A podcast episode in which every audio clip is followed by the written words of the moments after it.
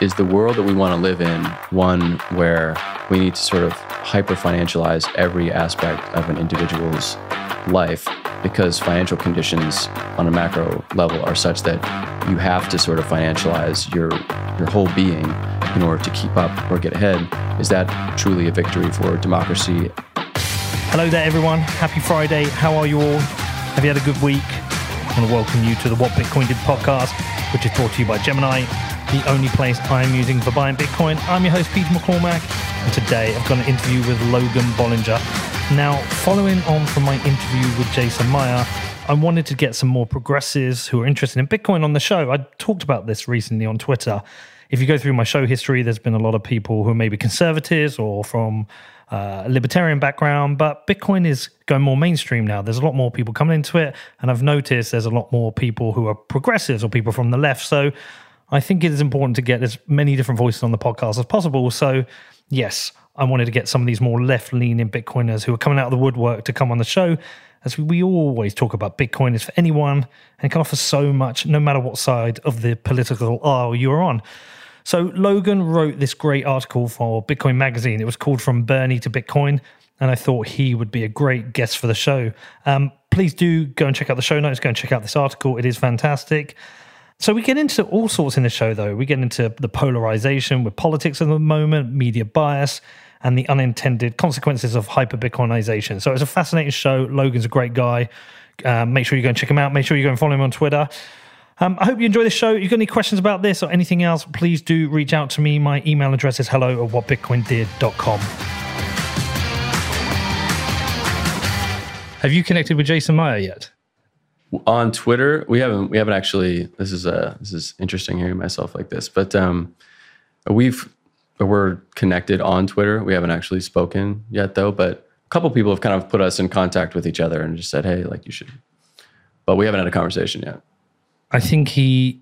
I think he's going to get better and better. I mean, for a first interview, he did very well. Agreed. Uh, and observing him on Twitter has been interesting because uh, he's getting like one in ten shitty comments, like typical uh, weak attempts at attacking a progressive and he's you know he's not rising to the bait, which I'm uh, I think is very cool. Yeah, I think for me, I mean, I, I get a fair amount of that that type of blowback as well, and I think initially, you know, you want to respond to every single person and kind of have this wage this war with them, but then you just arrive at a point where you say this is completely useless almost. So, well, you give an energy to people who won't change their mind. Yeah, so much of it is I feel like baiting too. So, I mean, I wrote a couple pieces about my intellectual journey, going from being a Bernie Sanders supporter to um, to being a Bitcoiner and how being a Bitcoiner has changed the way I think about politics a lot, and sort of made I guess my view a little bit more nuanced about progressive stuff. And you know, I had so many people come out and just say, you know, you lost me. You lost me at Bernie. Basically, you, you you know you said Bernie and I'm out, and you can't possibly have anything intelligent to say. Yeah, but th- I mean that's also pretty naive in that you're trying to tell somebody a journey you've gone on to get into Bitcoin, and as a Bitcoiner, that's helpful for them to understand unless they spend their entire life only mixing with people of the, the exact same attitude um, one of the interesting things about say a journey that you've had if they have friends who are maybe progressives who don't understand bitcoin or maybe bernie fans you can say oh well read this understand how uh, logan built his new mental model around bitcoin. It's like last night we were out with some friends and I, I had a friend who just fully doesn't grok bitcoin very smart guy doesn't have for us he has not great arguments. And for us i, I enjoyed it because i was like okay how, how do we get through to him? How do we navigate his objections to bitcoin and give him the the understanding of what you know how we see bitcoin and i think this is what i've been saying to th- people about jason and supporting him it's like if even if you completely disagree with him politically you should absolutely support what he's doing because you want bitcoin to be a success you believe it's for everybody we have a lot of pretty bad FUD or misreporting that comes from the left. Here's a guy going out there to defend Bitcoin and show progressives how they're wrong. You should absolutely support this guy. Yeah, and I agree with your take on that entirely, uh, 100%. Yeah, because I mean, I think even even myself, I have some not reservations. I guess I have. I, I feel a little bit of mixed feelings. I have some ambivalence about the framing and the way that we kind of sort of try to bring the capital P progressives um, on board to Bitcoin. Um, but nevertheless, I think it's certainly something we should be doing. What do you Um, mean by capital P progressives? So I'm sure that there's probably a more eloquent way to um, that we can kind of make this distinction. But you know, recently I've been thinking a lot about, and I think it helps sort of, at least in my mind, kind of clarify for me why I think progressives struggle a little bit with Bitcoin, is because I've been kind of drawing a distinction recently between what I would call lower P progressivism, which is obviously just progressivism with, a, with just a lowercase p, and then kind of capital P progressives. Capital P progressives, um, you know, that's kind of like the formal political identification, the affinity with that political party versus progressivism with the lower P, which in my mind is is is like a set of ideas that would just be lowercase p progressive, kind of detached from and not necessarily married to a specific formal political affiliation. And I view sort of lowercase p progressivism as that's kind of ideas first. Ideas lead the bus or um, drive the bus, and kind of the identity part of it is more secondary or tertiary. Whereas capital P progressives, um, that to me, particularly in U.S. politics, where we're so polarized, um, you know, the two-party system is very kind of entrenched and, and ossified. You know, for me, I think of capital P progressives as it's kind of identity first. It's sort of you're identifying with this group, and you are not necessarily doing you know diligence on every issue that exists. You're kind of just saying okay well, what is this group's this identity group's lens? And you know i'm going to view it through that lens which then allows for people like kind of elizabeth warren to come out and say here's what i think about bitcoin.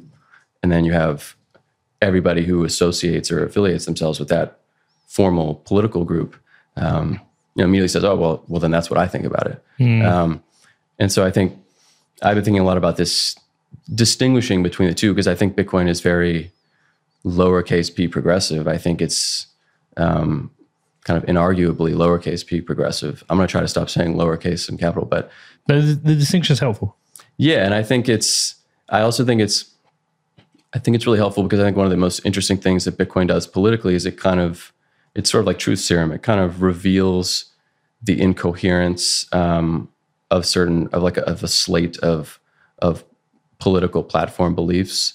Um, it also reveals, you know, maybe internal contradictions um, in that set of beliefs. I mean, for example, with with progressives, um, I mean, progressives purportedly believe in a certain set of things, a certain set of ideas. If Bitcoin advances those ideas and progressives are anti-Bitcoin, then Bitcoin kind of has revealed contradictions in in the progressive platform. Well, what is virtue and what is real?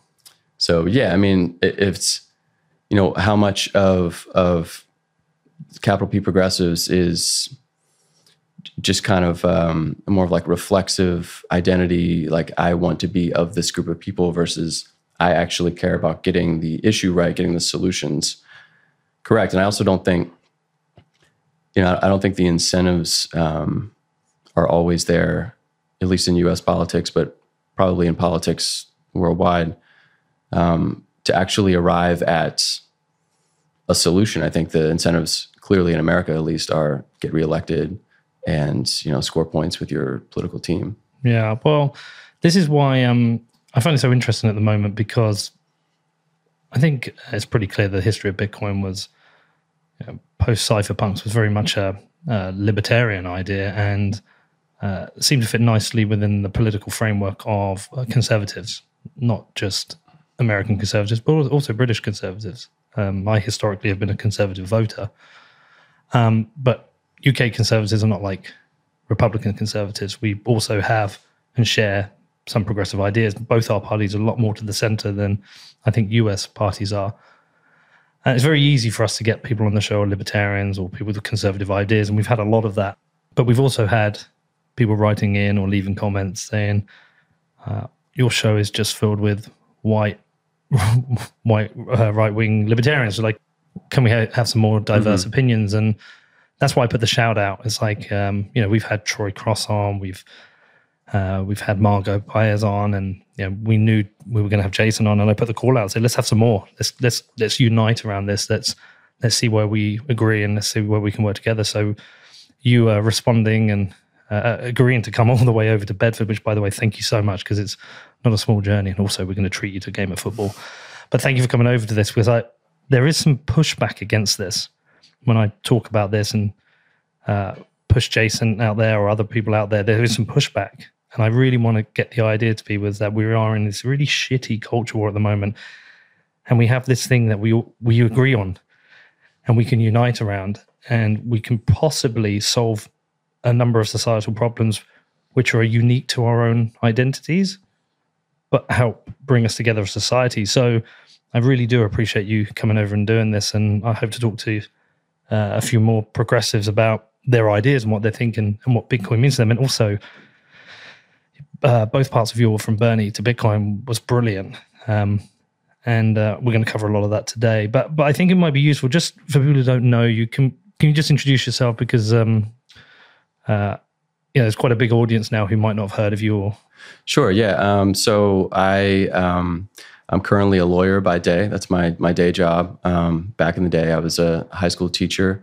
Um, I you know have been uh, practicing law for I guess five years or so now. I got into Bitcoin in 2017 um, originally didn't didn't stick with me. I kind of needed multiple touch points, like I think uh, most people do. And uh, 2020 rolls around, and that's kind of where I went deep down the rabbit hole. Um, just a lot of things didn't make sense to me, um, and Bitcoin helped me make sense of the world and make sense of what was happening. And then, um, you know, it's just been a journey from there. Uh, just kind of getting deeper and deeper into the space, and, and talking to lots of people. Um, started writing a lot. Um, and you know, I write a free newsletter now called Think Bitcoin, and um, and now I'm here. Well, it's good to have you here. Um, so, thanks for having me. I, I, really, really appreciate it, and uh, very excited about the football game later. I'm nervous and excited. We got obviously we got off to a great start, perfect start to the season, but oh, we're going to bring a lot of good energy. So, well, I hope so. Fingers crossed that you'll be our good omen and we'll get three points. But okay, so I want to get to uh, I want us to work our way to um, where you got to. I'm gonna I'm gonna quote you. Um, this comes from the end of your part one of your two uh, your two articles, which again I said we'll share in the show notes. But the first major breakthrough for me on my journey from Bernie to Bitcoin was confronting the idea of trust in politics and wondering how Bitcoin's trustlessness could be leveraged towards a positive political end via its potential to constrain lawmakers. Um, so I've, I've read that quote now probably about 10 times this morning. I'm, I'm going over and over and over it in my head. And, and then I went back and read your analogy with doctors and cures. And then it started to resonate with me. And because Danny was saying, oh, you're really going to love Logan. You two are going to agree on a lot. And I think I know why, where I agree with you is that I'm not a, I, I don't buy any of this burn down the state. I don't buy anarchism. It's not for me but I appreciate a lot of their ideas. I do like the idea of a smaller state, and I do like the idea of better responsibility within the state. And I like what Bitcoin, how Bitcoin can do that. So that really crystallized it for me. But I think if we work through that journey, like literally talk building it through from Bernie to Bitcoin, I think I think we might help some other people crystallize mm-hmm. what the problems are and how Bitcoin can. Because I don't want to, I don't want to burn things down. I want to make things better. Yeah. I don't want to say democracy is a a terrible system and it should be replaced with something else. I think it's a it can be the best system. I don't want to say great, the best system. And it's better than a lot of the other systems people are living under. So how do we fix that and make it better? Yeah, I would agree. Uh, I definitely agree with that. And I think um, uh, something that I think about a lot with respect to libertarians and um, and Bitcoin and sort of the worldview that I think exist the, the, the folks who kind of think that oh we need to burn down the state there's actually a weird, I'm probably going to get torched for saying this, maybe from both sides, but I actually think there's some similarities um, philosophically between you know some some folks on the left and and libertarians in the sense that I think there's a streak of utopianism kind of runs through both. And for example, if you were a you know a Marxist um, on the left, and you believe that you know there's this natural kind of progression of history from feudalism to capitalism and then of course naturally you know the workers get fed up and they they rebel against unfair conditions and then we get the worker state of socialism and then eventually though it all culminates in this kind of you know edenic perfect um, you know state of communism which is utopian. I mean, that's a utopian view that we get there, and I think it ignores. Um, a lot, it sounds wonderful in theory, and I think it's really alluring, um, but it obviously ignores a lot of variables. Um, and I think I think for libertarians, though, I think there's and some of the folks in Bitcoin who are who want to burn down the state and live in this kind of anarcho-capitalistic sort of state of nature thing. Um, it's sim- or or I guess maybe some of the folks who I think now kind of the the version of that that exists on the libertarian side of Bitcoin is you know we're all going to live on our own farms and you know the world is going to be just one big sort of organic you know farm and we're all going to sort of live these bucolic lives um, you know voluntary interactions yeah and uh, I think you know I've seen some uh, a lot of stuff on that. And I think that's similarly utopian and similarly um, probably i hesitate to use the word naive because it sounds so pejorative but I, I do think it's similarly ignores a lot of other variables. And i think um, so i guess i just i think that there's some some resonance between sort of the left's vision of the future and the libertarians vision of the future that just doesn't get talked about enough because i think some of the pitfalls of, of both um, are similar as well. Yeah, I, I, largely agree, and we will both get uh, flamed for this. Totally. But but what I've come to appreciate is that uh, when I spend time with libertarians, I think they have a very actually people on the left, people on the right, all have, seem to have a very anyone who cares so much about the system that we live within. They all seem to have a strong moral compass. They just have different things that they care about. I think libertarians are, are ideologically right about a vast number of subjects. I think the practical application of their ideas is where I struggle with it. But that's why I, I wish there was, I've, I've said this so many times on the show, I wish the libertarian parties were better politically, more successful politically, because I think they could deliver a number of the things that, especially things that you've talked about in here, that cons- a bit more constraint on the state, a bit more um, responsibility in terms of, of fiscal planning and and so I, I, I, I like and I support, and I just hope we see. I just think a more libertarian influence on politics would be good. Yeah, I agree, and I, I like, I like your framing that you just, you know, saying. I think, uh, you know, in theory and kind of ideologically, there are some similarities between the left and libertarians, but like you said, it's the practical applications. I think there are problems with the practical applications from both sides, both from the left and from libertarians. Um, so I like that, and I also think, and I, I definitely agree that it would be useful in America. One of the biggest problems that we have, in my opinion, is you know we're extraordinarily polarized politically. The two party system, I think, is to put it charitably, untenable and dysfunctional. Did you see that recent chart that came out on the voting patterns over the years?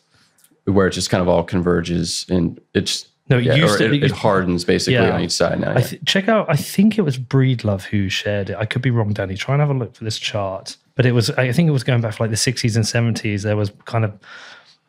It was less partisan, and now it's just like two solid blocks. Yeah, there was kind of a middle ground that you could walk. There, at least there used to be. Um, but but now um, it's, it's a total kind of sorting process where you're you're either on one side, you're on the other side, and it's like that for every single issue, which is why Bitcoin is so interesting in the way that it was it this. Yeah, yeah, How, yeah. Uh, hmm. It's fascinating, it, but it, but it, but it's also scary. Yeah, it's oh, it's terrifying, and I, th- I think the the incentive structure um, for politicians in the U.S. is just to to kind of get to get reelected first and foremost, um, because we have no term limits. So I mean, th- there's nothing to to constrain um, politicians from serving you know decades at a time, which is why the average age of of an American senator is 65 years old. Was to get um, is to get elected and get paid. Yeah, get elected, get paid, and then just stay elected. And then in order to do that, I mean, you just kind of have to score the right points with your political team, um, you know, your tribe,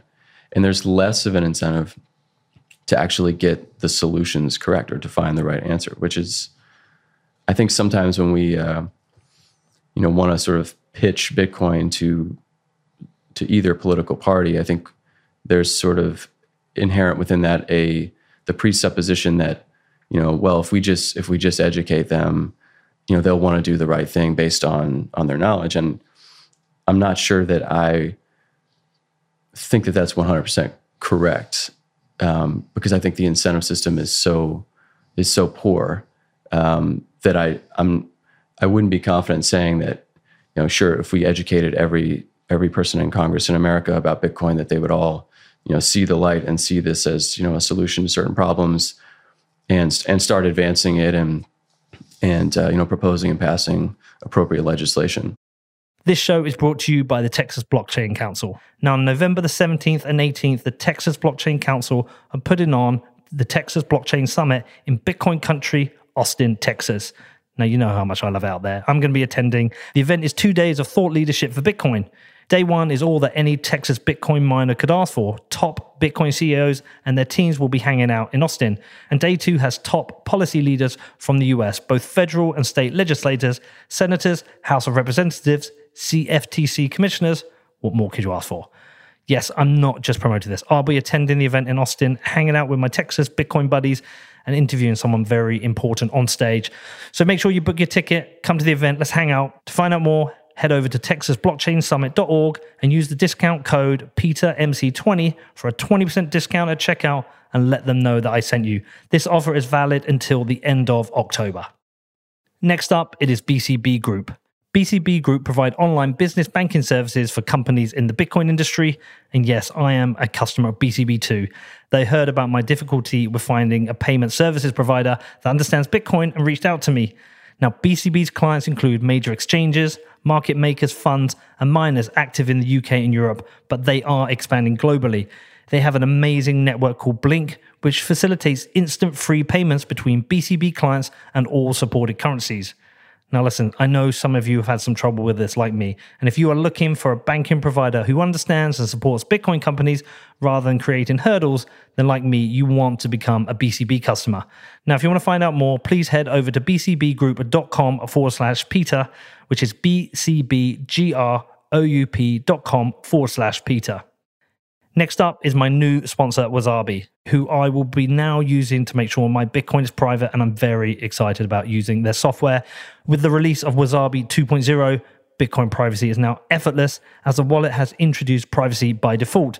Now, rather than having to choose to coin join, this can all be done automatically. So you just need to receive your Bitcoin, wait for the coin join, and then you can spend freely or the magic happens automatically in the background, which is a massive UX improvement. You also get additional privacy through Tor integration into Wasabi 2.0, so you don't leak your IP address, and there are no more minimum denominations, so you can coin join any amount, and there's no more change. So any amount you receive from a coin join is private. Privacy is something I've been taking more seriously recently, and with Wasabi 2.0, this has made it so much easier. So definitely go and check it out. If you want to find out more, please head over to wasabiwallet.io, which is W A S A B I W A L L E T.io. Also, today we have Gemini, who I am using exclusively for buying and selling Bitcoin, but I'm only ever buying. Come on, we're hodlers, we're not sellers. I'm also using the Gemini app for buying the dips, and I've been buying a lot of those recently. And I've also set up my DCA with twice monthly buys of Bitcoin. Both the app and the website make buying and selling Bitcoin super easy, and Gemini has invested in building industry leading security since day one. Gemini are now also running a special offer for listeners of What Bitcoin Did. All you need to do is head over to gemini.com forward slash WBD, and new customers will get $20 in Bitcoin when they trade $100 or more on Gemini. Now, if you want to find out more, please head over to gemini.com forward slash WBD, which is G E M I N I dot com forward slash WBD. Yeah, I'm trying to find one of your, yeah. Um, I think uh, you quoted uh, Ambrose Bierce. Have I pronounced that correctly? You have and this is, I think, the problem with uh, what you've said is a strife of interests masquerading as a contest contest of principles. Yes, I think that is.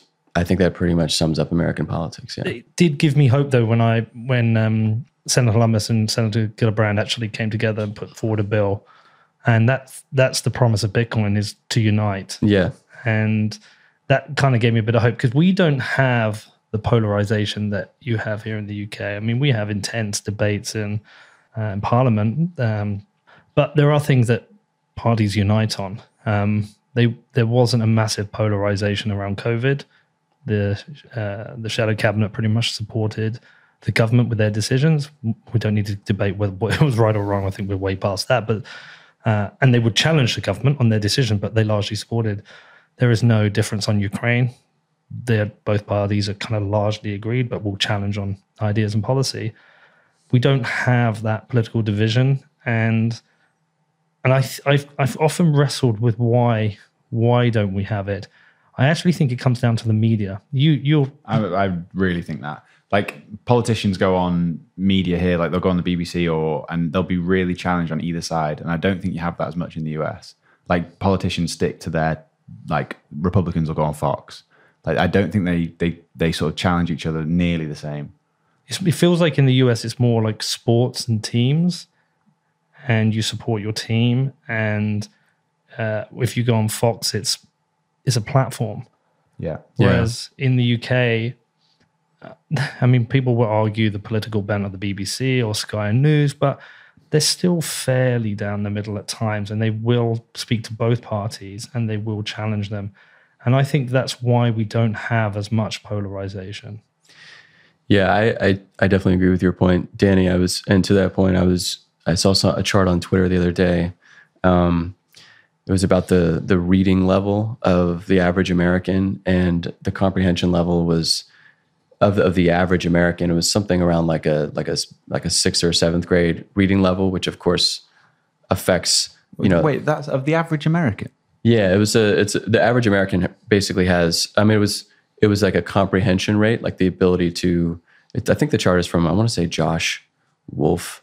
I saw it retweeted by a, a different account, but but basically, just the point just being that I think the media is pretty well aware that um, you know you're not. I mean, it's a pretty obvious point. You're not going to get the the amount of clicks and and eyeballs that are necessary to to make money by writing nuanced, thoughtful, um, really sort of deeply researched, uh, you know, pieces on various issues and kind of working through them in a rigorous way. It's much, um, much more profitable, and it's going to just reach more more viewers and sort of where they are in terms of comprehension ability to kind of just say inflammatory things and yeah. I don't know In a if this is the relative way. thing that you uh, you were talking about, but it says here, yeah, reads at seventh, eighth grade, eighth grade level. Oh yeah, it's a different chart, but yeah, same similar, Wow. which I think is really, really kind of scary. We, there's a similar thing with the Sun. How the Sun, I mean, the Sun is an absolute shit rag tabloid here. Uh, by the way, don't buy the Sun. Um, but they have a, uh, a reading age that they write for. I can't remember what it what it is. is that true? I've not heard that. yeah, but I they mean, do. They have they me have a set like, the and when you read, when you understand, it's like it's maybe like ten or twelve year olds. Once you understand that and you read it, kind of kind of makes sense. Yeah, that's what the chart was was kind of getting at that that I was referring to is that is that people write to that uh, like the media writes to that level. Well, it's why recently I've um I've gone kind of full circle on the BBC. Um, so the BBC is challenging in that it's kind of state funded. Okay, so but it isn't like a Russian state news channel. I mean, it it's funded by. It's not funded by the state. It's well, it's it's coordinated by the state, funded by the taxpayer. Yeah. Um, it's not controlled by the government, but there is there's obviously influence. When I first discovered Bitcoin, I came to think, well, f- fuck the BBC. It's you know, state managed, state controlled, state coordinated, whatever you want. We want fiercely independent journalism, yada yada. But actually, one of the things I've come to realize is that because it is state controlled, it has a duty to try and uh, give a fair representation of all parties. They also have this onerous um, complaints procedures where if it's felt that it's not being independent, they have to investigate. And yes, it has its inherent flaws, but it it also is a different way of being able to have the news represented to you than say something which is owned by Rupert Murdoch, which really is at the whims of what his objectives are. I mean, there's, I don't think there is a perfect model.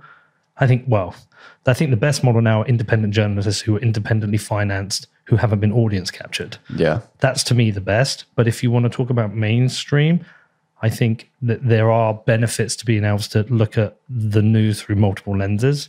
I will get flamed for this, but but you you I mean you defend I mean, it. I, I definitely defend it, and I'd actually push back that independent um, journalists, whatever you want to call them, are a stronger source of truth. I think that's probably not true. No, they can. And what I mean is that that's that is a not always, but they can be. Yeah, I think maybe to Danny's point, it might be a matter of you can have kind of the cream of the crop of that, like like the folks that you were saying, Pete, and but there's also because the barrier of entry for doing that is also so low that anybody can kind of just hop onto a Substack and Yeah, do it. That you exactly. you actually have a like an ocean of noise around these very um, you know these very strong voices that are that are I guess you know signal, um, but just the the amount of noise that is present then is is perhaps even greater.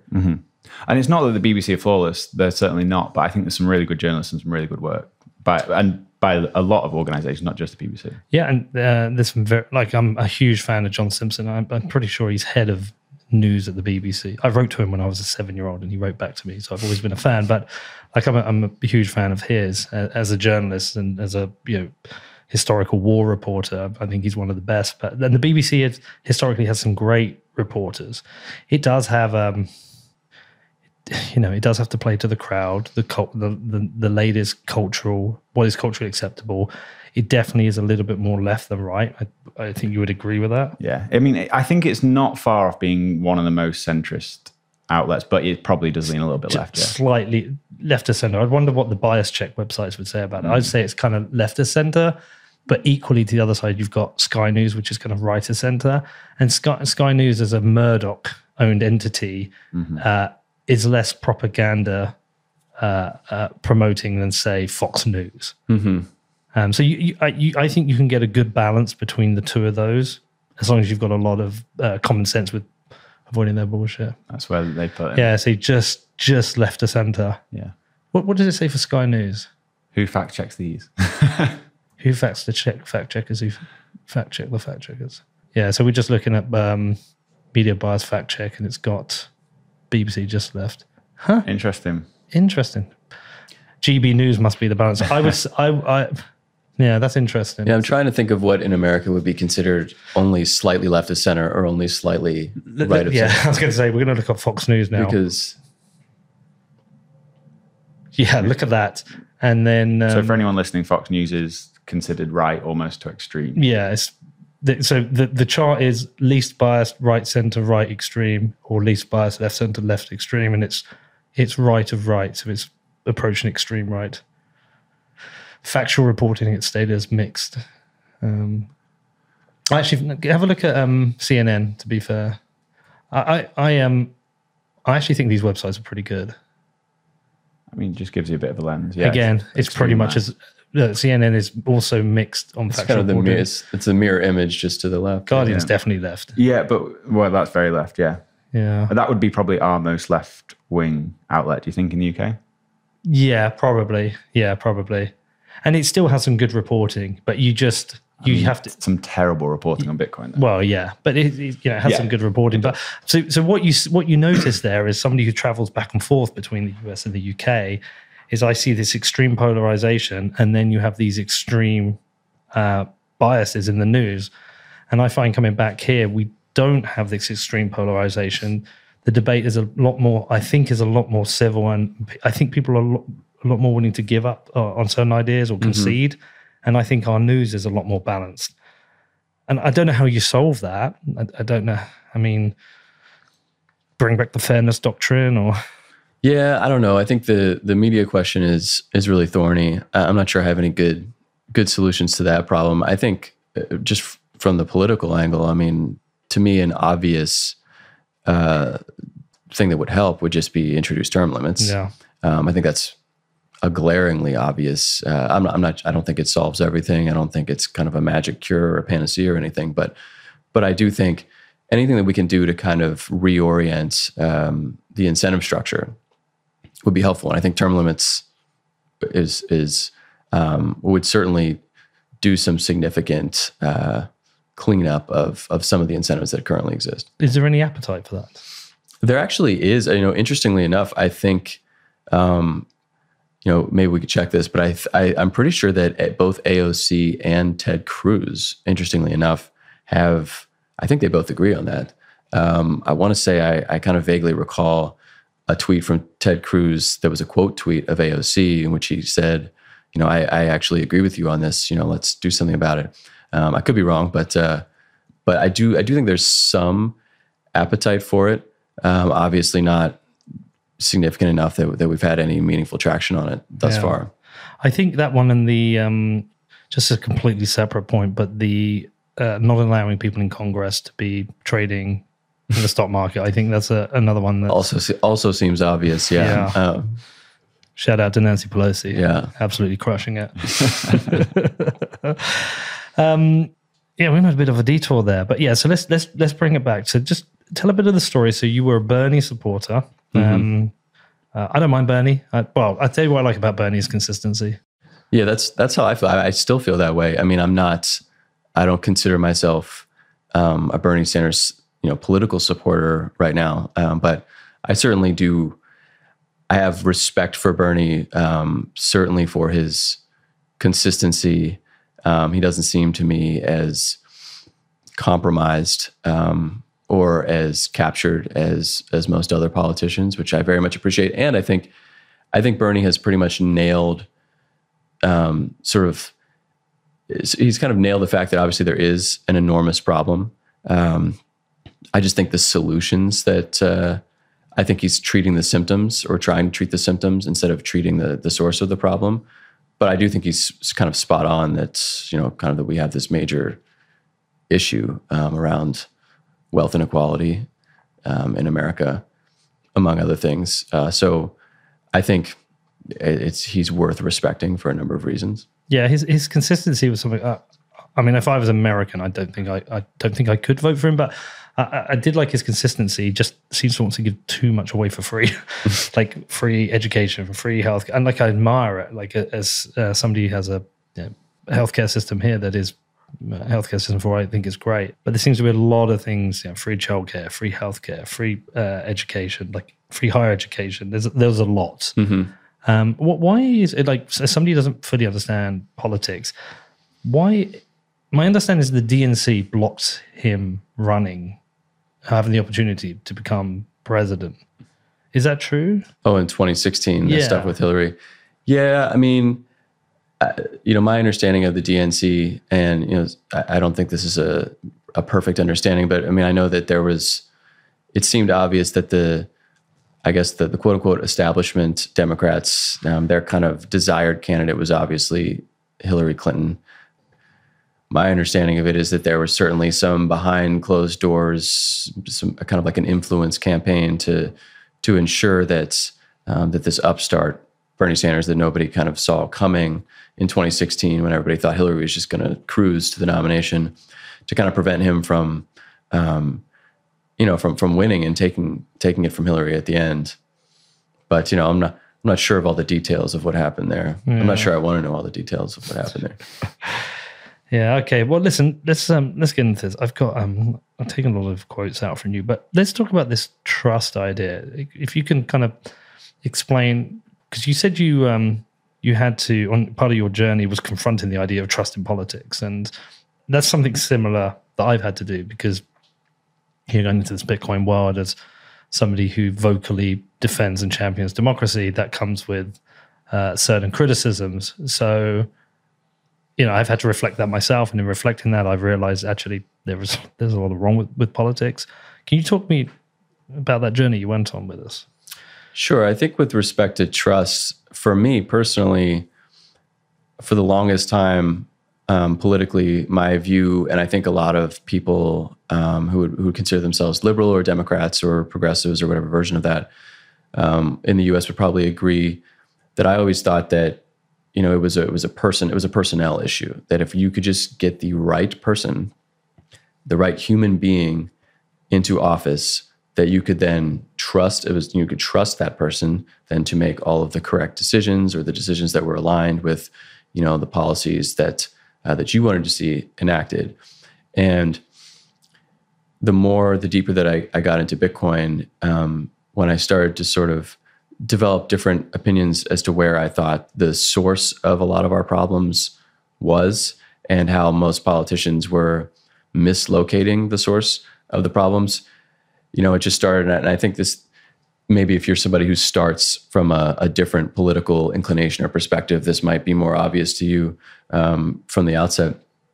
But it started to become very obvious to me that that it's, it's certainly a mistake, I think, to put all of your just just trust into let's just change the personnel, and then one one because you know the the personnel is always going to be changing. So I mean, you could put you know, and this is kind of what goes on now is we put the Republicans go in for for four or eight years and they do some stuff, and then the Democrats come in, undo all that, do some stuff. The Republicans come in, you know, and and undo all that, and we just kind of keep, you know, it's like putting blocks on the board and then taking them off.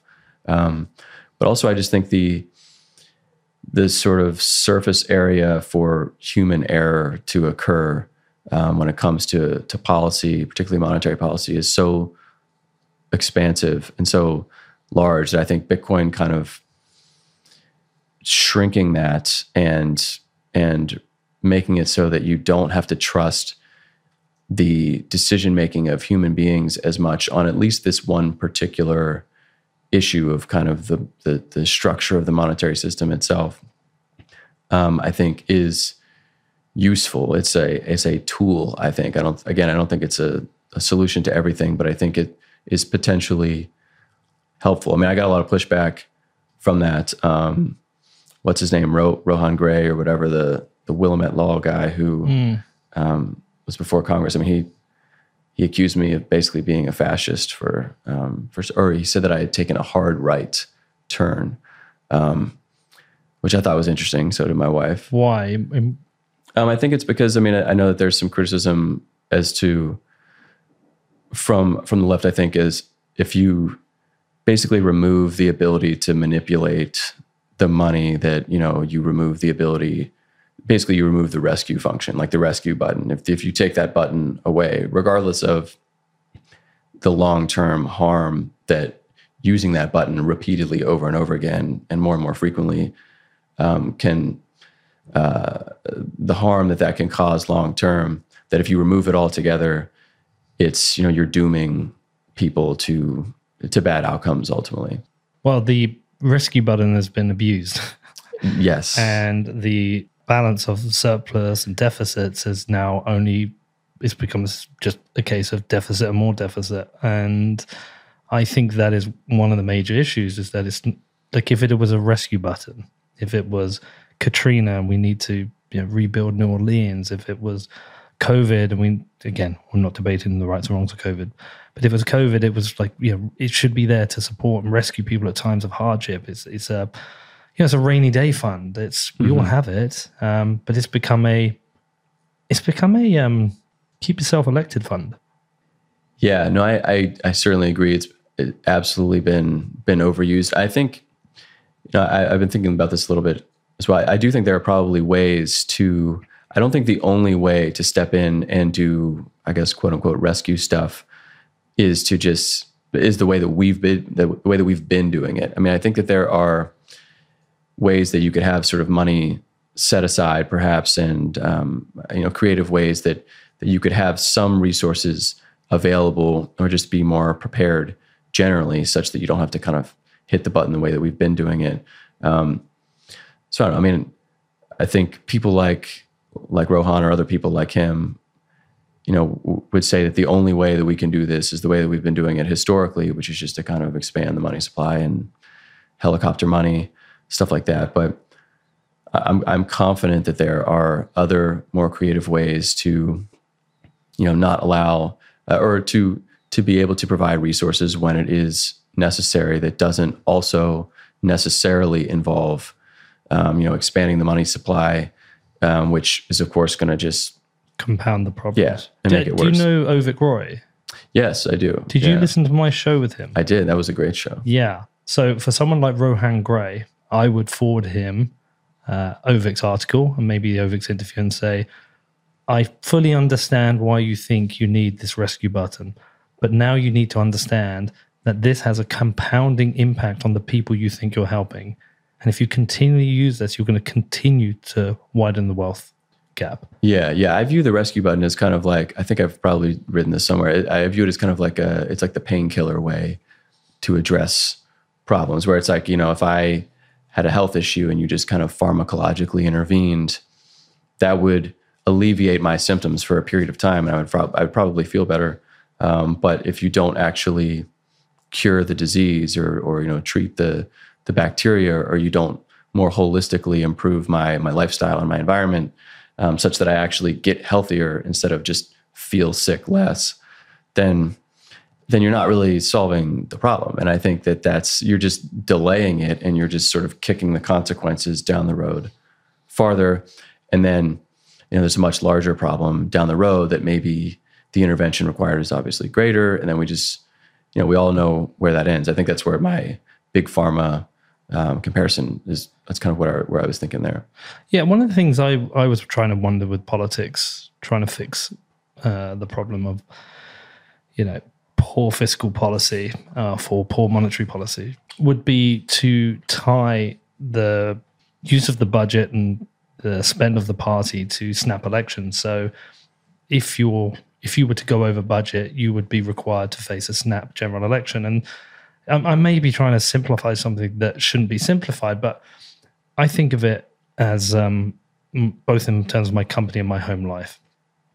I have a mortgage, I have bills to pay, I have food to buy, my set of bills, and then I earn money. And if I have extra money, I can go on holiday. And if I don't, my option is to get a loan, but I have to pay back that loan or I lose my house. Same with the business. You know, I have staff to pay, cost to pay. If I want to expand the business, I take a loan. If I don't pay that back, I lose my business. Um, if you offered me a, uh, a loan facility, which I never have to pay back, and I can use whenever I want, I'm going to live in the best house. I'm going to get my football team in the Premier League, and I'm going to drive a Lamborghini. I mean, it's just I can do that. And the problems with politicians is they have access to a infinite loan facility, of which other people to pay the consequences far much further right. down the line. So I, would I would absolutely support absolutely support a political system where the government has a budget, and if they go over their budget, they face a snap election, and we get to decide whether we want to continue with this, and it puts some responsibility on them, or maybe other ways. I just think I think people need to face the consequences of overspending as as a political party. Yeah, yeah, no, I I, I definitely agree. There's a certain level of transparency, I think, you know, monetarily that we in our personal lives are able to to exercise. You know, you said in your in your personal life, you know, in your business, it's, it's all very transparent. You face those consequences immediately. I mean, if you if you don't have the money to pay Danny, you know, Danny's going to be he's probably going to let you know about it. Um, you know, if you you know default on your mortgage and your bank's going to let you know about it, and there there are kind of immediate consequences there. Um, and I think, I mean, this is, you know, Gladstein has written about this with respect to to to conflict and war and stuff like that, where if you just remove the accountability component, you remove the transparency, then yeah, you kind of you, you, you, pay for anything, and there just isn't any. There's there's just a moral hazard there. that, this is created. where this is the choice between war bonds or money printing, right? Right. If you create the war bonds, like, well, we don't want to pay those war. Yeah, bonds. Maybe not. Yeah. Yeah. Yeah. No, I can I completely agree. So it's it's it's very. I'm gonna I've got so many of your quotes. This this one I wrote, wow, wow, wow. I think mainly because I of uh, the the length of the sentence as well. I want to read this one back to you. Let's see if I can do this without making a mistake. We should also be cognizant of the lasting, potentially irreversible harms that can be wrought by entrusting control over the money supply to the vicissitudes of short-sighted partisan manipulations and or hasty, ill-conceived, and sometimes dubiously motivated lawmaking undertaken by those whose knowledge of elementary monetary concepts is often not obviously more advanced than that of the average high school or undergraduate student. Apart from suggesting a bit more grammar, I, fucking, I fucking love that. Yeah, I mean, that so, is a takedown. Well, I'm under strict instructions from my wife, Pete, to not be too long-winded today. Um, so I'll try to put it in more in more concise, more concise terms. Um, Let's stop letting idiots make decisions about money. Yes, yes. Or I think you know the I think um, the monetary system is so fundamental to everything, um, and I just think the again the the incentive structure of of of politicians making these decisions is so is so bad um, that and the issue is is just so important um, that I think you know the the motivations. Um, it kind of comes back to this, right? Oh yeah this was a poll in 2017 that showed that 85% of MPs in the UK don't know where money comes from. The result of the let me read it. The results of the new poll of MPs reveal a worrying lack of understanding of the UK's money and banking system across the House of Commons. The poll finds that only 15% of MPs are aware of how most money is created in the modern economy. Only 15% of MPs were aware that new money created is created when banks make loans, and existing money is destroyed when members of the public repay loans.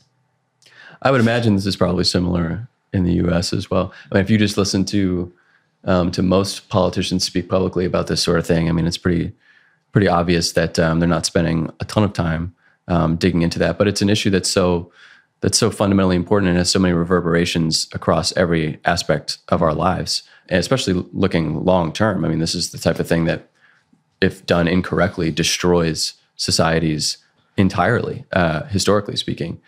And so, I think in trusting that to, or we should at least be asking questions about um, the, the the wisdom of entrusting that to human beings who are on this very uh, kind of short term cycle of just wanting to get reelected every two years, every six years, or every four years if you're the president, and whether the motivations um, of those individuals aligns with you know long term what we as citizens for for ourselves for our children and for our grandchildren how we would like to see things play out and the world that we would like to live in um, and the health and, and sustainability and um, of that world well, this is where I'm going to probably contradict myself because as somebody who supports democracy, I also recognize, as you have here, that we've got we're entrusting really important decisions into people who have no experience in making some of these decisions, and the compound effect can be huge. Like, I'm, I mean, we've seen that with countries that have been destroyed, and lives have been destroyed through bad decisions. You know, sometimes just a few small bad decisions. We, you know, we don't allow this with uh, the engineering of aeroplanes or the piloting of aeroplanes. Right. We don't entrust people in terms of childcare who don't have experience in childcare. We like we we want the people who understand what they're doing and all these fields of responsibility. But then in the area of politics, we sometimes are picking based on personality, less so experience. And then when you think about it, it's kind of strange. Like, how do we get more experienced people into these roles? Yeah, I think it's a really it's it's kind of a complex problem. I think there's certainly an expertise issue. Um, at the same time, I think the I think I wrote about this a little bit too. I mean, I think the amount of of topics um, that we expect our representatives to have uh, a competent command of is is kind of astronomical um, at this point. So, and I think the same is true for for the executive branch for the president as well. That the the sheer amount of responsibilities and the amount of uh, the, the, different areas that we demand um, a certain level of competence and expertise is almost, I mean, it's kind of impossible. So I think if there are ways to, for lack of a better word, outsource some of those um, a little bit in order to kind of, like I said earlier, sort of reduce that surface area on which human error can kind of play and wreak havoc. Uh, I think it's worth asking the question of whether that would be something that would be useful. And I think Bitcoin is is unique because you know, it's not like you're you're offloading it or or outsourcing it to a different group of people who are maybe similarly compromised or have their own set of of issues. Um, it's to a protocol that doesn't really have those issues, which is one of the things that I think makes Bitcoin so. I think the way that Bitcoin has all these interesting interplays with with our current political system is just endlessly fascinating t- to me. Well, it forces bottom up thinking. Yeah, I think certainly it certainly does, and I think yeah, just it sort of reveals um, this sort of like I was saying earlier, the incoherence um, of the way that we currently think about politics, and I think it's our last best chance probably to. You know, there are a lot of people who talk about wanting to transcend the two party system uh, I know that Andrew Yang talks about that all the time now, mm-hmm. and uh, which I think is is useful. But I think, like you were saying, you almost have to force that from the bottom up. You can't just implement that from the top down. Just say, "Hey, we're starting a, a third party," or you know, a different.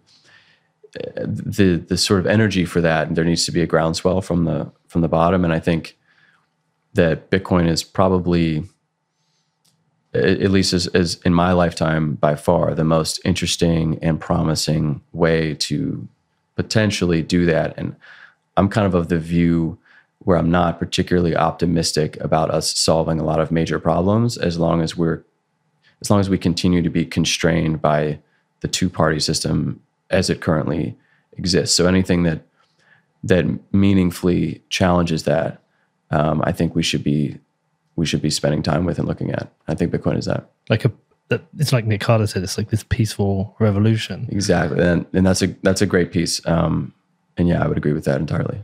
I think um, we we had uh, Matthew Mezinskis in here today, uh, today a few days ago, and um, he's bas- based out in Eastern Europe. He's uh, American Latvian, and wanted to, he wanted to talk a lot about uh, what's happening in Russia and Ukraine.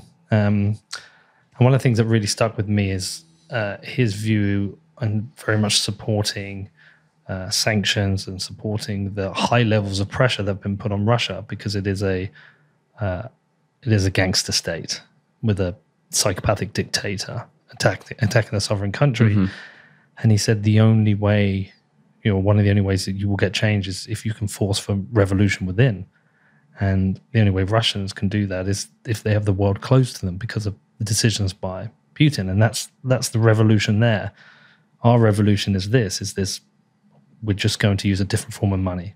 We're going to adopt this and hopefully bring more and more people into it and have these fairer rules. And hopefully with that we kind of we uh and, we, and you know we're kind of seeing we're seeing the kind of uh, not not so much in the UK there's a couple of signals but we're seeing the shoots of promise with politics in the US in that people have genuinely starting to care about bitcoin. I know there's some who are just saying it because it's a hack but there are some politicians who genuinely seem to care about bitcoin and see the benefit it brings. So it, the shoots of promise that we're starting to see it. Yeah, I definitely think there are some heartening signs, um, and I think, and, and I do think it's part of. I, I think politicians are incentivized kind of almost on a on a time lag, whereas where you don't have as much incentive to kind of change your mind um, quickly.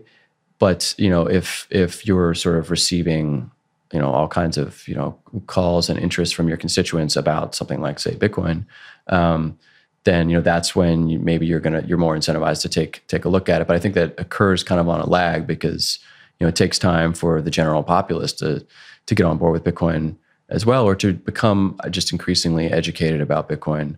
Uh, so I think there are heartening signs. I do think the Lummis Gillibrand thing is is heartening. I think particularly for for Gillibrand, there's more kind of risk for her because the FUD around Bitcoin is much more. I mean, if you're a Republican, you know the environmental FUD, you don't really care. So there's not really a lot of risk for you to to be yeah, sure, Bitcoin's great.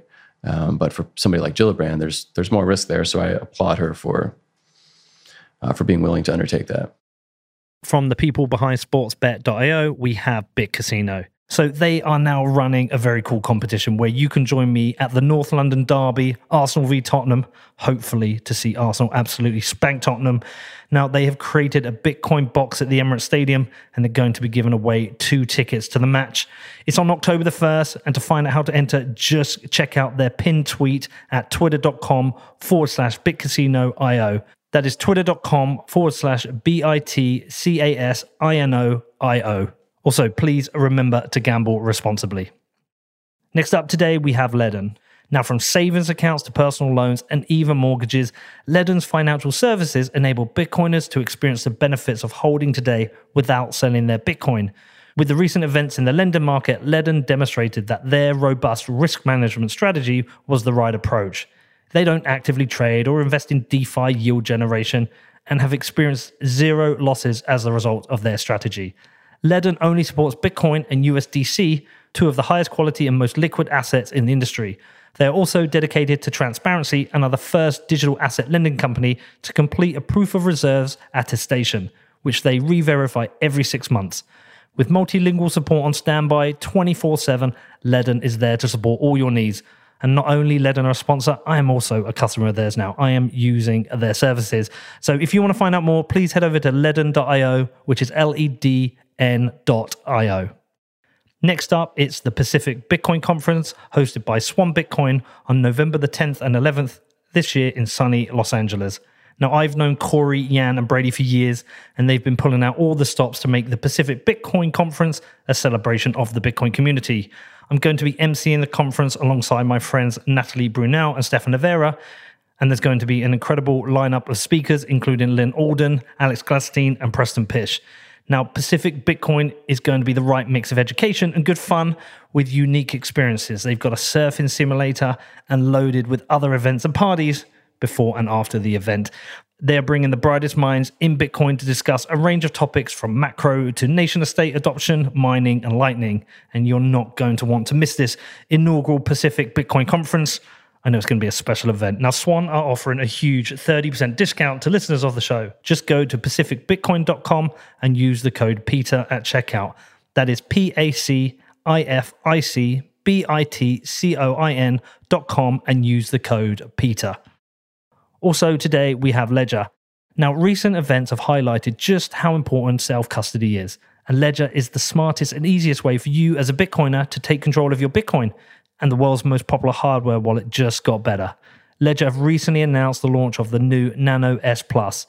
The larger screen makes it easier to manage and verify your Bitcoin transactions, and the Nano S Plus maintains the same high level of security as all other Ledger products. Now, I have been a Ledger customer since 2017, and I absolutely love the S Plus. Now, if you want to find out more, if you want to check this out, if you want to purchase a hardware wallet from Ledger, then please head over to shop.ledger.com, which is S H O P dot L E D G E R dot com. When you started thinking about how um, you've got to treat the root cause of the problem, that, that kind of flip you had, and, and how Bitcoin can do that, have you practically thought about the reality of that, what that actually means, like, and how integrated Bitcoin needs to become within the system? Uh, Do you see it as a check and a balance? Do you see it operating alongside the dollar? Do you think long term it is the only form of money? Because that they're some of the like bigger, more interesting questions that that I'm trying to like work through at the moment. Because I I I'm not sure I see a world of just hyper Bitcoinization where we have this single hard currency. I I do s- I see we get to well certainly in my lifetime and maybe a few lifetimes it's we have both a hard and soft currency working together. Yeah, I I think I see it. Uh, I, I think I do think about this a lot, but it's, and I'm not sure anybody ultimately knows how this is going to play out. Um, but I agree with you that I see.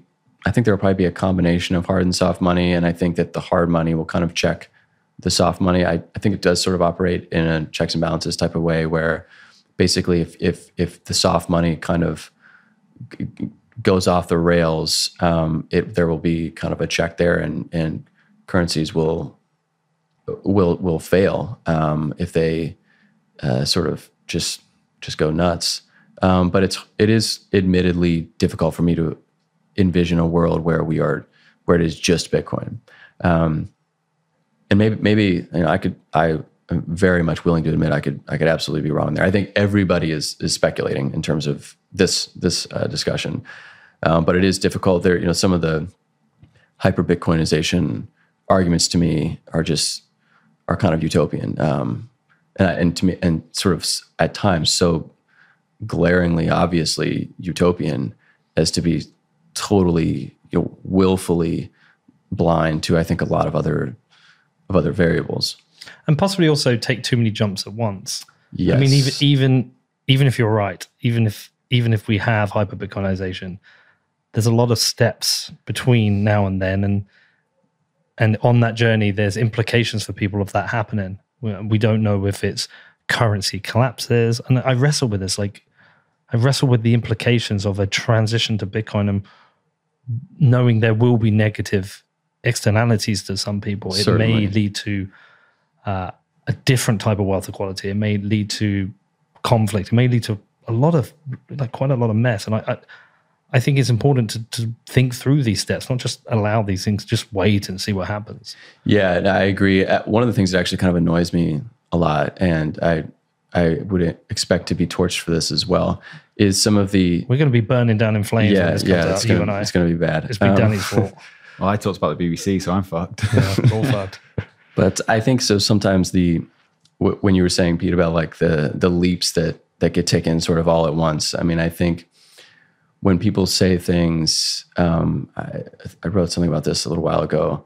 But when people say things like, "Oh, you know, it's just it's just game theory," and just like us, you know, let's just assume that uh, working under the assumption that, that Bitcoin is obviously going to take over the world and be the only currency, et cetera, et cetera, and just kind of going from there and taking that as an actual unchallenged premise. um, I think is is a little nuts. I mean, I think it, and again, it reminds me of because it is very kind of seductive in theory, and it's it's it's kind of an eloquent um, or elegant theory to say, oh well, you know, if this domino falls, then then this one will, and it's just this game theory will just play out, and it works on paper. But again, so does Marx's theory of history, basically on paper. Um, and you know, people, they're you know, students on college campuses right now who are basically saying, "Oh, well, you know, soon there will be an uprising, and we'll all realize that." Um, you know, capitalism doesn't work, and then you know we'll we'll do this. I mean, that's basically that's not that far from what Bernie Sanders' campaign was, and it it makes sense. It resonates a lot because there's there's a lot of truth in the diagnoses there. Um, but as as I think we saw with you know the Bernie Sanders campaign and its and its inability to to ultimately win for a number of different reasons, there there were a bunch of other variables that came into play there. And I also think for every you know country who's who's experimented with some version of socialism or communism or whatever, um, a lot of other variables, most of them very human variables, kind of come into play. And I think the same thing, why we wouldn't expect um, you know, a road to quote unquote hyper Bitcoinization to include similar variables, um, like not expecting those along the way, I think is is uh, is naive. Um, I guess to put it probably charitably. Do you um you obviously uh, mix in different circles. You have you been testing your ideas? Have you been talking about this with other friends who may be on the more progressive side? And have you orange pilled some? Um, a f- I've I've orange pilled a few people close to me, um, working on on others. It's kind of an ongoing process that you just do person to person. Um, I'm very lucky because my wife and I are totally on board together. Who was first? Um, I was 1st Uh-huh. Um, she was not too far behind me though, and uh, so that's that's great. So we we discuss it. We get to discuss it all the time. And there's no point she's like, okay, shut up about Bitcoin now. I, you know, she is, um, she is a great human being. So she, if she thinks that, which I'm sure that she does at certain points, she doesn't, she doesn't verbalize it. What does she think of you flying out here to Um, do a to Bitcoin me. interview? Uh, she thought it was incredible. She was, she was, um, yeah, very, very supportive. And, uh, so she's a fan of your show as well. Well, next time we're out there, we'll uh, we'll try and meet up with her. But yeah, so testing with some of your friends. Yet some, you know, uh, I think Jason Maier was talking about this a little bit. I mean, it's, it's for some of my friends, it's challenging with the environmental piece. Yeah. um, and I think it's challenging because that's just a longer conversation, and it's a it's a more nuanced conversation that is required to to convey the ways in which Bitcoin um, is is potentially actually quite useful for um, addressing issues with the climate. It's not one of the there's not kind of a you know a, I guess a, a pithy way to to convey that. You kind of have to sit down with them, you know, over you know a drink or or a meal or something, and say, I need an hour of your time probably um, to maybe I'm just to talk more than others, but it, it takes a while to kind of get into the details of that. Yeah. The the climate one is particularly tricky for for a couple of reasons because there are other cryptocurrencies Mhm. and that are actively using the this to, to kind of win favor with people, which is particularly challenging. Uh, I also think there's been some self owns on the uh, climate side of things where people haven't properly thought through some ideas. We had Alex Epstein on the show, who I disagree with on a huge amount of things. But there are some important issues that he raises with regards to consideration for human flourishing and the impact of you know, reducing energy supplies for people. We've got uh, it's just in the news this week talking about blackouts in the UK. This, Mhm. this is an Mhm. issue. We've got talks of blackouts in Germany. This is an issue. Sri Lanka is f- absolutely fucked. So I think there's been some cell phones that haven't particularly helped. I would I would 100% agree with that. Uh, you know, I think there hasn't been as much, uh, despite I think some people would disagree with me here, but I, I don't actually think there's been a ton of space in the in the the more progressive or I guess the Democrat side for um, for trying to figure out trying to figure out how to walk that balance of like it's actually a geopolitical issue. Like energy security is is kind of an issue. There are a lot of geopolitical implications there. There are a lot of potentially national security implications there, um, and we we've seen you know this sort of grip that that Putin has because of energy over over most of Europe. It's a problem. You have like Germany, sort of you know because you know they're not using nuclear, they're now firing up the coal plants again, and I guess there's some issues that should be talked about more in terms of obviously we want to transition to a more renewable future. I think most people agree that, well, I guess most people probably maybe don't agree, but uh, a lot of people would would would probably say, yeah, sure, you know, eventually we should. It's probably a net positive um, for us to. I'm putting this like as conservatively as I can for, for us to, you know, move to a more renewable um, state of things.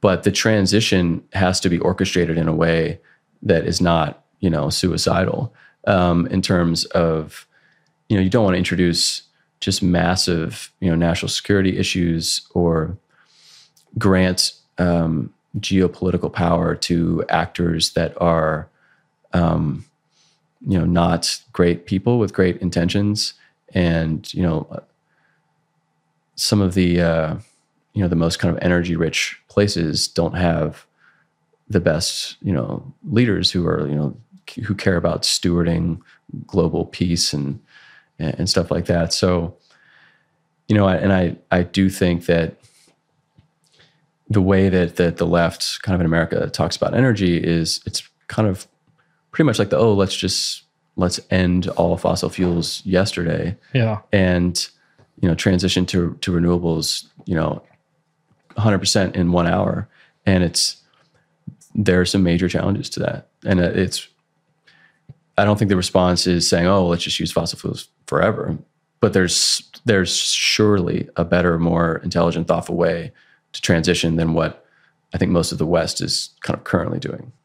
In terms of your legal work, well, I actually don't know your area of specialism. Sure. So uh, I was telling Danny before we started. Right. Currently, um, I represent injured workers pretty exclusively. So, Okay. So um, workers who who get injured at work, um, and their companies and their companies, insurance companies, don't want to pay them uh, when they're off work and don't want to pay for their medical bills. Uh, I make sure that they're able to get treatment Good man. um, and uh, you know get their lost wages until they're healed and able to go back to work. Um, so, what are you working on now? So I'm still uh, working very hard on the newsletter. But are you working on any more long form articles? So I'm I'm writing one now about kind of um, it's about Bitcoin um, sort of versus Web three, but not in the sense that Hello. yeah, but it's not about because I think normally the the the line of argument here is that oh everything Web three is just a, a Ponzi or a scam or whatever it's a, and I, I do think there's having some regulation um, in place to to prevent people from just getting like outright scammed. I think is important, but I also think there's a balance between that and sort of just inviting Gary Gensler to come in and just sort of have his way um, with because I don't think that's a little bit like inviting the you know the fox into the hen house and expecting that to to go well. But anyways, that's that's not the uh, that's not the angle that that I'm that I'm taking that I'm writing about. Um, but to me, one of the most compelling things about Bitcoin, and I think the thing that I love about it the most is I think we're living in a world of sort of Bitcoin's aim is to kind of definancialize a lot of stuff, um, whereas Web three I think is sort of it seems like it's about kind of hyper financializing things, which again we're back to addressing the we're back to the issue of whether you're addressing sources or symptoms of of problems because I think most proponents of of Web three would would suggest that oh what we're really doing is just democratizing um, you know the ways that people can uh, accrue value or uh, make money. And oh isn't that a great wonderful thing? Because everybody gets to sort of own things in their communities and everything is a liquid market. Um, but you know it's only i'm more interested in asking the question is is the world that we want to live in one where um, we need to sort of hyper financialize every aspect of an individual's life? Because financial conditions on a macro level are such that you have to sort of financialize your your your whole being in order to keep up or get ahead. Is that truly a victory for democracy and just for the kind of psycho spiritual well-being of of all of us um, and the lives that that we want to live uh, versus something like bitcoin that is kind of a definancializing force that basically says, okay, you know, because we think uh, a world might be better where you're actually able to save money and you don't just have to you know spend it or go invest or speculate on some stuff um, you know would that unlock you know ways for you to feel uh, sort of more fulfilled or satisfied as a person? Would you then be able to pursue other things i think ultimately the end of bitcoin is that we all think collectively less about money and more about other things that we're interested in Yeah. and I think for me, which I think is, I think the, yeah, I don't want to sort of kind of, I guess, you know, write the article on air here, but, uh, but that's what I'm kind of fascinated by is because I think I'm interested in Bitcoin because I'm interested in so many other things and that I want to pursue other things. And our current economic environment is such that everybody has to be, because we can't save money, everybody has to be a full time investor or a full time speculator or you know just spending all your money all the time such that you don't there's you there's something is lost um, in the human experience i think when that is what you're forced to do. And i think the promise of bitcoin is saying let's sort of deflate that balloon a little bit so that we can all focus maybe on more long-term things that we're interested in um, things that we're uh, that we think are useful that we would like to build or pursue and i think i think the downstream effects of that shift I think that's the societally transformative stuff. I was going to say that. Do you know what that? Sorry to interrupt. That echoes what Anita Posch was saying the other day. So we had. A, do you know Anita? I do, yeah. Yeah. So she spends a lot of time working out in Africa, and she was explaining uh, econ- that some of the issues that people have because of the dire state of the money system. And she said one of the biggest problems is money is all you think about because you Yes. wake up every day and uh, not only have you got to figure out how you can earn money so you can live and feed and survive your family, but when you've got money, you've got to spend it as quickly as possible if you're under massively high uh, inflation because you know because it's going to buy you less shit at the end of the week. And she said so it just becomes this thing you all that's all you do. You think about day in day out money, money, money, and and that does take away from the human experience. You know, and this is this is by the way, I agree with a lot of the the libertarians as well. It's like we need to all slow down. Yeah, and I think, uh, and even even in Western countries where you know you're the the money is, I guess, comparatively stable, and it's not you know an authoritarian, a brutal authoritarian regime. Um, even I think some of the, I guess, more Western maladies uh, that that afflict so many people here, I, I think would be addressed if uh, if we could make it so that you didn't have to think about money every second of the day. I think things like depression, um, belonging, boredom, fulfillment. Um, you know, I think about these from the perspective of somebody who, also who, I mean, I spent most of my youth wanting to be, you know, an English professor um, and talk about books and ideas and things like that. And I think, I also think that uh, I wonder about the implications for if we were to to take steps towards, I guess, fixing the money and definancializing things, the implications for education um, and the implications for art and the types of intellectual discourse that we have in the country. And if we just make everything a little bit less short term, um, you know, how would that change um, know, how we interact with each other, what we talk about, what we value and carry and care about? and uh, and and would that then trickle up instead of down, trickle up into policymakers, and you know that might be a way of almost reverse engineering or kind of backdooring um, a world where where more sort of human fulfillment, more aggregate human fulfillment is possible. I like it. That might be overly optimistic, but uh, that's kind of it where my that- head's at. It's that time preference thing. It is. And I think it's kind of hard to over. I, I really think if you sit and think about the time preference thing, I, I think it's hard to overstate um, the implications of adjusting that down. Yeah, uh, I'm aware of it more than I've allowed it to actually change my life. I, I have to some extent. Um, yeah, I don't work the hours I used to work, and I certainly, if I do, I work on what I want to work on, and I've I've definitely seen it. I could do a better job. I'm on a journey, Yeah, no, you, and we all are. but I, I I definitely appreciate that idea of you know, considering just consideration of time itself. Anyway, Yeah, totally. So I'm writing writing about that. Um, I have a lot to say uh, about that, and then um, also trying to you know it's, it's kind of occurred to me, you know, some some different sort of there are some educational holes and sort of different demographics that we could be educating about about Bitcoin. So I'm also working on you know creating some things uh, for some you know different groups of people who I think would would benefit from from knowing more about Bitcoin, but largely just trying to take this whole think Bitcoin thing more full time and just, uh, trying to trying to work myself into the space on a. I was just trying to say that. Basis. Do you know what? One of the um, this isn't related to you, but one of the uh, things that we that take pleasure in is when we also feel a sense of responsibility is that we can help people with their uh, desire to work in Bitcoin. So Troy Cross came, mm-hmm. who's been on the show, and yeah, I love Troy. Yeah, we love Troy, and just seeing like what's happened with his life and career has been amazing. And you has know, he left teaching yet? I don't know. I was taking a year out. I think he's taking some yeah, time. Yeah, was he? Yeah, sabbatical of some kind. But uh, Jason, when Jason reached out to us, like he um, yeah, he just had this idea for a book and he had like 30 followers on Twitter. But he wrote me a really great email. Mm-hmm. He sent, I'm pretty sure he sent me his folder structure when he was working. I was like, well, this book's needed. This is great. I tell you what, why don't you come on the show? And he was like a bit, nervous. I said, just come on the show.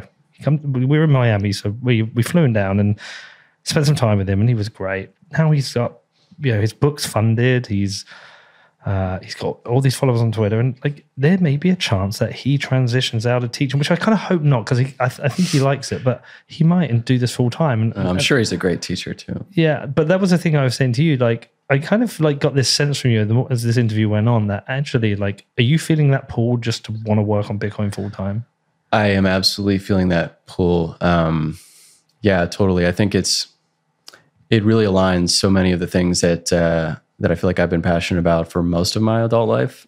Just some of the, you know, obviously I think I've always felt somewhat vocationally like a teacher. That was probably, you know, one of my most satisfying jobs I've ever had was was teaching high school. Um, and also why, why did you just, stop?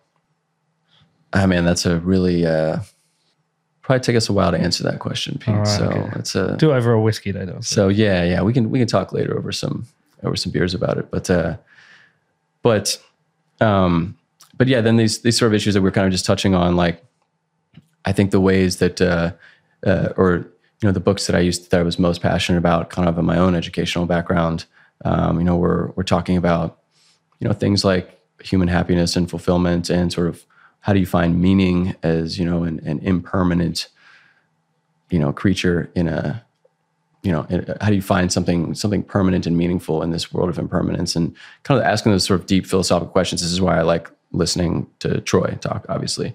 Um, you know somebody with a philosophical background like that. But but yeah i think you know i consider myself a pretty interdisciplinary person too. I like how a lot of different fields of of, of inquiry kind of interact. And bitcoin is probably the most interdisciplinary thing i've come across uh, which is endlessly um, exhilarating from from that perspective. But I also just think there's so much work to be done on the education front that, um, yeah, certainly hoping to uh, maybe use that, maybe combine my legal skills and and move to this. But I think you know, so many of us, I think. Uh, I know I know a bunch of people also who are kind of feeling the pull. You start to feel it, you and then you start to really feel it. And because now I'm, I feel like a person split down the middle right now. I think I think there's probably a tipping point where you get where you just you, you can't sort of you can't like co you can't exist as kind of two entirely discrete humans yeah. within within one. Um, so I'm probably approaching that um, and approaching it more quickly than than I initially thought that I would. This has been an incredible journey so far. I mean, a year ago, if you told me I'd be be talking to you, uh, I'm not sure if if I would have believed that uh, you know the, the, the journey would have been that quick, but but it's been fantastic. Well, it's been an absolute pleasure talking to you. Um, uh, Danny said to me, he said, you're, you're going to love Logan. And uh, I, I, really enjoyed uh, your piece on, I said on Bernie, I, am going to put it there. I, uh, I think I share a lot of kind of ideas with you. And um, I think a lot of the ways I'm imagining what Bitcoin can do with democracy is very similar. So it's, it's been great to talk to you and uh, absolutely loved having you here. I'm going to take you now for your first game of football. Cannot wait. Three points, please. Fingers crossed. Tell people where to go to find out more. Check out Think Bitcoin. Where do they go, man? Sure. So um, Think Bitcoin is uh, my Substack newsletter. It's at thinkbitcoin.substack.com. Um, it's free. So uh, if you subscribe, you will uh, receive essays from me and some other stuff. Um, I'm on Twitter uh, pretty regularly. Um, my handle is at the Y of Fi. That's F I at the end. Um, yeah. So What, what's the background to that? Oh man, that's um I kind of came to Bitcoin from a more I guess personal finance um, type of background. So and you know, that's kind of a financial independence background. And I've sort of turned on that community somewhat epically. Uh, but the the that's a whole another can of worms. But the the handle has remained. So it's that's that's the handle under which all of my Bitcoin stuff has happened. So it, All right. Well, we've got a couple, abides. we got a couple of topics for the next time we do this. Uh, okay, man. Listen, thanks for coming in. This was absolute pleasure. Please do go and check out Logan. Uh, I hope we do this again, man. It was um, it was amazing. And yeah, let's go watch some football. You ready, Danny? I'm ready. Let's go, man. all right, sounds good. Thanks, Pete. All right. Thank you for listening to What Bitcoin Did. I hope you enjoyed this interview with Logan. It was a great conversation. Helped me align some of my thoughts. Make sure you do go and check out his free newsletter, which is Think Bitcoin, and go and check out the article from Bernie to Bitcoin, also in the show notes. Hope you all have a great weekend. If you didn't see it, we beat Molten 5 0 this week. I was very nervous, but we're still top of the table and we've got 21 points. Very cool for Satoshi. We've got a massive game this weekend. Real Bedford is away to Amersham. Hope we win. Very, very nervous. Anyway, I'm going to prepare for that. I hope you have a great weekend and I'll see you all next week.